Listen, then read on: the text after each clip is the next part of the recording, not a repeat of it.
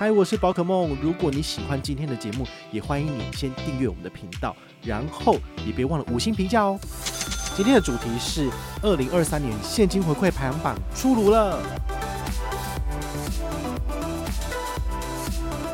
它的天花板好像蛮高的，好像可以刷到一百万左右，所以这张卡片呢，也是可以拿来当做一张无脑刷的卡片，因为毕竟它上限那么高。嗨，我是宝可梦，欢迎回到。宝可梦卡好，我们在过年前的这一集节目呢，好，我们要来跟大家聊聊，就是二零二三年呢最应该入手的现金回馈神卡排行榜。这个议题我觉得很有趣啊，因为不同的人给出来的答案跟排行是不一样的。好，那我这边所做的介绍呢，也不完全都是正确的，因为每个人还是要依据自己的喜好来做决定哦。我这边分享的十张卡片呢，就是我个人认为市场上蛮具竞争力，而且你应该要了解的。至于你最后要不要办，或者只办其中几张卡，那都是你自己的选择。那我们在这个节目最后也跟大家分享，我平常都是怎么做吃喝玩乐的卡片规划，好，就提供给你参考。那第一张我们要跟大家分享的是台新玫瑰 Giving 卡。其实说真的，台新的产品我不是很喜欢介绍，哈，原因就是他们常常就是欺负消费者。所谓的欺负消费者，就是说他们权益变差了，就把所有人丢在一边，好，这叫做旧户就被看作像赛一样丢在旁边，但是新户呢，他们就捧上天哦。其实我不太喜欢这样子的商业思考模式，有越来越多的银行都往这个方向走，所以我觉得这真的很不好。我希望能够透过我的力量，能够导正这样子的风气，哈，也就是说，如果这种产品不好，你少用。其实银行他们就会知道说啊，以后少推这种模式的，好，所以呃还是要提醒大家哈，就是你们自己还是要做好明确的抉择。那玫瑰 Giving 卡呢，它其实两年前问世到现在权益都没有什么改变的，就是说平日刷卡一趴无上限，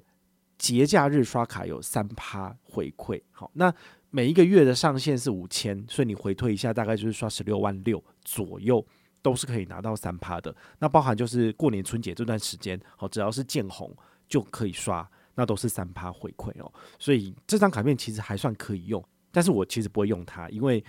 呃我大部分都累积里程哈，或者是三趴回馈以上的卡片我蛮多的，所以这张卡片我就还好。但如果你要使用它，好提醒你，保费也可以。如果你的保费想要拿到三趴回馈的话呢，你就要想办法让你的保单在节假日的时候扣款了。我觉得这是有难度的，因为你把保单送出去。它其实扣款的日期是他们自己官方决定而而做扣款的嘛，好，所以你没有办法去要求别人，就是一定要在礼拜六或礼拜日刷卡，有点难。所以保费虽然可以，但是它的不确定性也是蛮高的哈，所以你这个要自己克服这个问题，你就可以拿到三趴回馈。好，那再来我要分享的是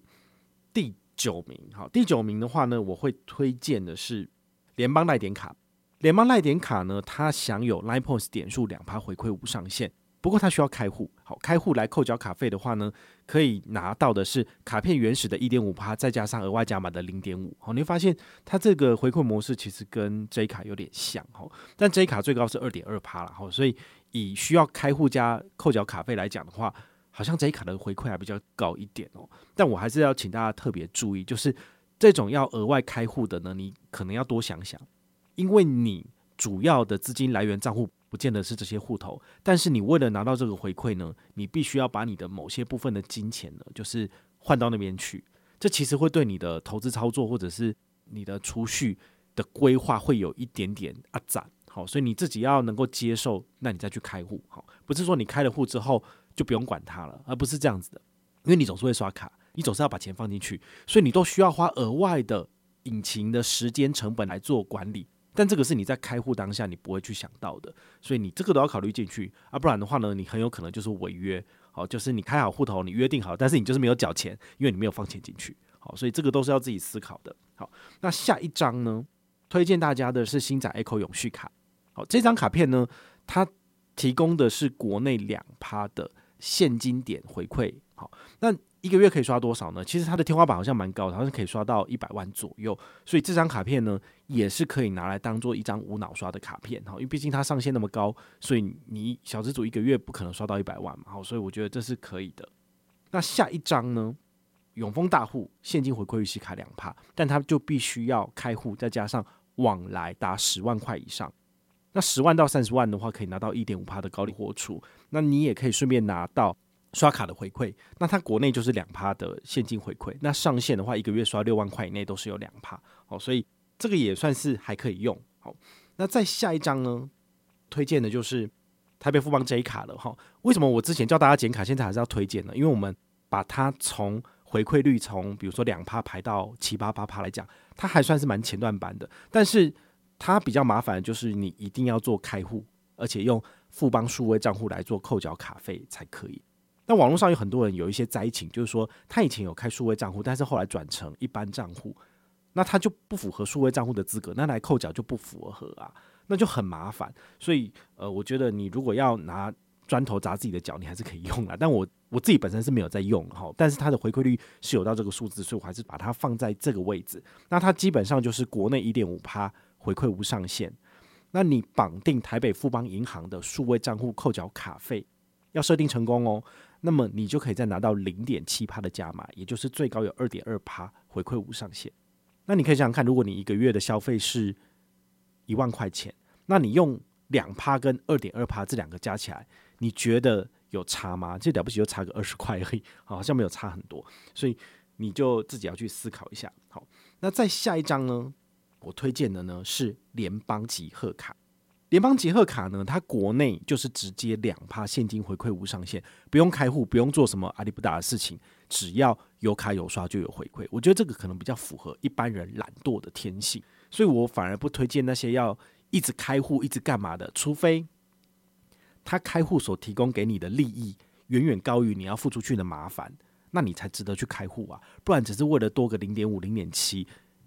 难道你的个人资料就这么廉价吗？我有时候我就会不以为然，哈，就是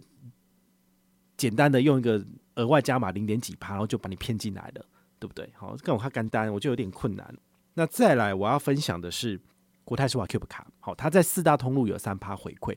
那你想说这不是现金回馈吗？它回馈的是点数，诶，好，我提醒你，小数点呢，把它拿来换里程、换礼券都是不错的做法，但它有一个最基本的功能叫做折抵。你的账单消费，那这个折抵的规则哈，我再跟大家解释一下，就是你现在呢用 Cube 卡刷了一笔一百块钱，好，那你在刷卡完毕之后，你可以马上就是在 APP 里面来做单笔消费金额的折抵，那每一次折抵都只能够折抵百分之三十，所以你一百块可以折抵三十是多少？用三十点抵掉三十元的刷卡金，好，所以等于是你这一笔账单的这笔消费只要支付七十块就好了。好，所以我个人就会把它当做是一个现金回馈卡用，但是现金回馈卡顶多就是一比一的这个效用而已，哈，我就没有办法发挥就是一比二或者是一比三、一比五的效用。好，所以我觉得比较聪明的做法是把它拿来当做里程卡来兑换里程飞出国，哦，尤其现在机票非常的昂贵，所以这张卡片呢就会变成是我自己的主力卡。那再来推荐的呢是兆丰 BT 二一卡，好，其实兆丰 BT 二一卡它在去年度它有给到最高二点一趴无上限，但是从今年开始呢，它大概知道说没有办法这样子，所以它就稍微有点缩水。所以你是今年新户申请这张卡片呢，你最高就是二点五趴的回馈。那二点五趴怎么来呢？就是一趴现金回馈无上限，部分新旧户都有。那你新户可以加码的是一点五趴加码，然后每个月可以拿到两百。所以你回推一下。一个月可以刷一三三三三，好，所以等于是一万三左右的消费都是二点五趴，哦，这个也算是还不错，因为小资族一个月的薪水可能就两三万嘛，怎么可能让你刷到一万三？那你都不用存钱嘛，哦，所以它这样设计的天花板集聚，其实也是蛮符合大家的消费习惯。但如果你是消费大户，我会建议你使用的是现金或是点数回馈无上限的卡片，那这样子你才比较不会碰到天花板。好，那最后呢，第一名我个人觉得很好用的，那就是永丰卡。永丰卡有两张我蛮推荐的，第一个是五五六八八，第二个是 Sport 卡。我们先讲五五六八八，五五六八八在前年推出来的时候，其实大家都蛮不看好的，因为要搭车才能够启动额外加码，其实有点困难。哈，如果你不常搭计程车，你想省钱，你根本没有办法做这件事情。那我看到网络上有人分享，有一些就还蛮蠢的，就是他呢，就是有一些那个现金抵用券，对不对？然后呢，他就是找路边一台计程车，然后说：“哎，问讲我进去，然后你你让我就是呃扣一次款，然后我下车，然后他就直接把五十块抵掉，所以等于是他请款是请二十五元，然后他就直接刷永丰的这张五五六八八卡，那是不是有完成启动任务？然后问奖也免费赚到七十块啊，就是何乐而不为呢？所以我觉得这个方法有点蠢，因为有时候人家不见得愿意帮你做这件事情，因为很奇怪。那如果你平常真的有在搭计程车的，请你当天搭计程车，当天就用这张卡片刷，它有额外五趴加码六百点的 T-Points 点数回馈，所以回推就是你再额外刷一万二，通通都有这个七趴回馈。那我会怎么做呢？好，如果我要搭计程车的话呢，有搭到了，我马上就会一下计程车，找个地方坐着休息的时候呢，我就直接在 Kiva 上面刷一万二，好，就是大概。四百美金左右呢，我就直接在这个国际慈善平台里面做捐款。那它会在半年左右呢，就是回馈到我的账上，我就可以把它提回来，提到 PayPal 上面去。那我到时候可以再去做 eToro 的投资，好，或者是直接透过玉山的账户把钱领回来，那要扣二点五趴手续费，其实都是蛮不错的操作方式。至少我就可以吃到完整的七趴回馈啊，不然你平常没事，怎么可能你当天搭计程车当天就要刷一万二？那就不可能嘛。那我一个月如果有搭到一次，我就一定会这样做啊。如果没有就算了，因为这东西对我来讲，其实也不是说一定要去做的事情。好，但你要特别注意，就是国内其实很多的信用卡在今年二月开始之后就不提供 eToro 的刷卡回馈，所以你要用 HSBC 汇转卡，诶、不好意思，透过 PayPal 它还是没有办法，所以你就可以透过这种呃 Kiva 这些平台呢，把钱借出去之后再回来，这些金额呢，你就可以再把它丢进去 eToro 里面，这也是一个不错的投资的方式。最后很推荐的第一张呢，就是永丰 Sport 卡，它呢只要搭配运动手表，好，你每个月有七千卡路里的消耗，你搭配 Apple Pay 来做消费，每个月就是刷五千块，拿八趴回馈，就是四百封点。那四百封点可以折抵次次起的信用卡账单金额，所以把它当做是现金回馈可以的，但是它要等两个月这样子。所以我。如果要用这张卡片的话呢，通常都用在加油或者是不知道刷什么的时候，这张卡片出来就是八趴很好用。但我也不见得每个月五千块会刷好刷满，因为真的太多东西了，我不见得每一个优惠都一定会用好用满哈。所以，如果你是小资主，你真的想要就是斤斤计较的话呢，你要花蛮多时间去思考，你这笔消费到底要刷哪张卡片。好，这样的生活会过得蛮辛苦的。我以前做过，因为我以前很穷的时候没有钱，都要这样去精打细算。但现在我真的觉得好累哦，我可不可以把我的心思用在其他地方？好，所以我还是可以帮你整理出来，但是我不见得我每一次消费都要重新从我的脑海里面把所有的回馈排行榜都拿出来，这样才太累了。那当然，你也可以就是。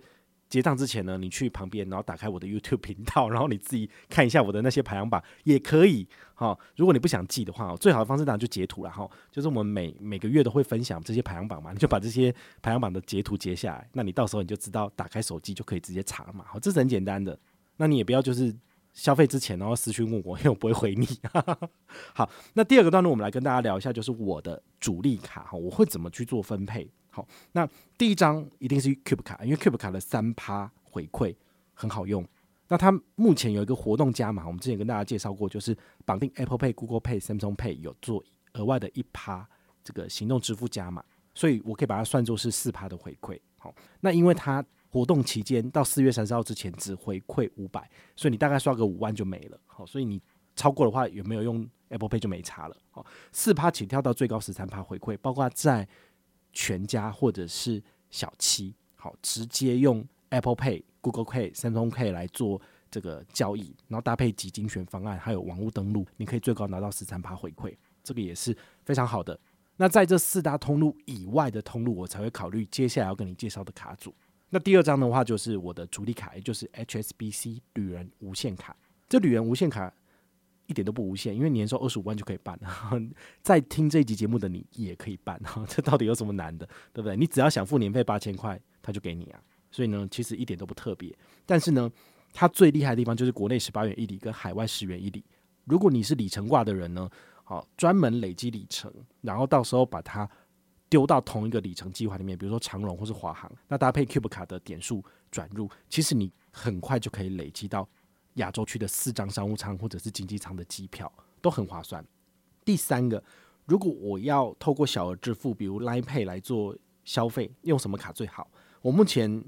只觉得有一张卡片很好，那十趴回归就是 SNY 信用卡。之前跟大家介绍过了，刷三千拿三百，就这么简单。每个月一定要刷三千，刷太少或刷太多都不行。所以你自己就抓一下哈，这个三千块，然后一定可以拿到十趴三百，这样就很好了。哦，那我是一定会的，因为我每个月都要。花好几千、好几万块来回馈粉丝哈。我们自己的积分兑换系统每个月都有好多人来兑换，所以这个三千块一定是不够刷的哈。我一定会就是很认真的在买这些礼券回馈粉丝这样子。第四，接口支付，我会使用 HSBC 汇转卡，它在二零二三年一样有六趴的这个现金点回馈哈，就是三趴现金点，然后翻一倍变六趴。这个东西呢，它从去年改二到现在，其实是没有再改了，就代表说，哦，它现在的这样的回馈上限大概是银行可以承受的，所以它就不会改更差了。好，所以还是可以用。第五，加油，我如果要加油的话呢，我会优先使用 Cube 卡，哈，有最高七趴回馈，之前介绍过了，或者是永丰 Sport 卡也有八趴回馈，这个是我两个一定会用的。再来第六，如果在四大超商要刷什么呢？我会使用中信欧米卡，哈，它有六趴的中信点回馈，好，这个也是蛮好用的。第七，如果要吃饭呢，我会优先考虑使用的是 A 大白跟国泰世华世界卡。好，我们在上一季已经跟大家介绍过大白的二零二三权益，然后还有国泰世华世界卡的权益，其实拿来做吃饭搭配，其实是很划算的。你想想看，在十几年前台湾银行发行信用卡的时候，卡片的回馈大概只有百分之零点五，那那些顶级卡，其实说真的，就是没有什么屁回馈。那了不起就是说，诶、让你有一些比较好的旅行平安保险之类的。那是到这几年，好，美国运通进来市场之后，他做了一些破坏式的创新，比如说餐厅吃饭就两人给你五十趴回馈，这就是五折，怎么可能可以拿到五折折扣？他真的真的是赔本在做，诶，因为这很困难啊。这也是为什么我可以理解